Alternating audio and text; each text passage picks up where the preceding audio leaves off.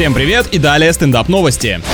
Китае посетители кафе будут платить за недоеденные блюда. Какое-то семейное заведение, видимо, возглавила жесткая мама. Никто не выйдет из-за стола, пока не доест, ну или не заплатит. На самом деле новый закон действует во всех ресторанах. В чек включают процент на утилизацию недоеденных порций. Так этим же вроде некоторые не очень брезгливые официанты занимаются. Также, если сами общепиты своими акциями будут побуждать людей к чрезмерным заказам, то их тоже будут штрафовать. Это что, теперь привлекать людей не количеством еды, а качеством? Придумали тоже.